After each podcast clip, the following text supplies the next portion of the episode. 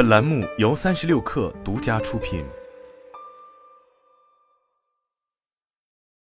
本文来自界面新闻。英特尔六大主要业务部门之一的加速计算系统和图形事业部，仅存活了一年多时间就不复存在了。美国时间十二月二十一日，英特尔宣布撤销计算系统和图形事业部，该部门一分为二，其中消费者图形部门将与英特尔的客户计算部门合并，后者为个人电脑生产芯片，加速计算团队将加入其数据中心和人工智能业务部门。相应的人事安排上，原负责加速计算系统和图形部门的 Roger Coduri 将担任英特尔首席架构师的职位。Roger Coduri 曾在苹果公司和 MD 任职，负责监督英特尔的长期技术项目，例如开发高级内存和集成不同类型的芯片，以实现更高性能的计算。英特尔此次分拆的加速计算系统和图形事业部，外部通常称为图形芯片部门，其业务内容与英伟达大致重叠，包括向消费市场出售 GPU 芯片，用于游戏渲染等，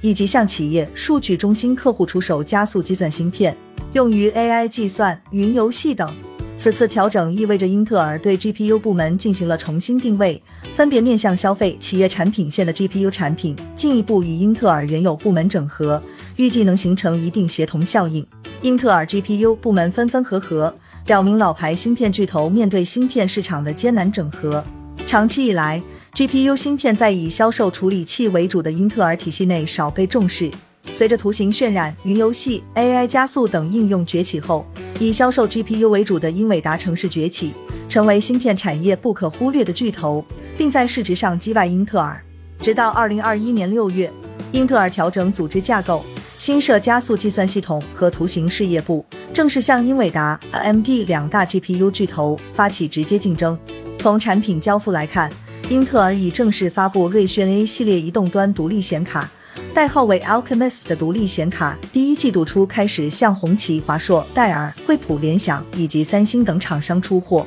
此外，英特尔还开始销售用于消费市场的游戏显卡，以及面向数据中心的专业显卡和加速卡产品。英特尔 GPU 部门仍是成本中心，处于亏损状态。二零二二年第三季度，英特尔 XG 部门实现营收为一点八五亿美元。同时，英特尔称该部门仍处于投资阶段，在市场需求疲软的情况下，该部门运营亏损达到三点七八亿美元。也因此，英特尔能否坚持对 GPU 部门的投入，成为市场质疑的重点。一方面，在技术积累上，英特尔与英伟达差距较大，短期很难打开市场，需要持续在研发市场进行投入；另一方面，持续亏损的 GPU 部门财务表现也难以被投资人接受。因此，将 GPU 部门分拆，有助于隐藏该部门的亏损。十二月二十一日，英特尔股价上涨百分之一点四八，报二十六点八三美元每股。财报发布后的盘后交易中，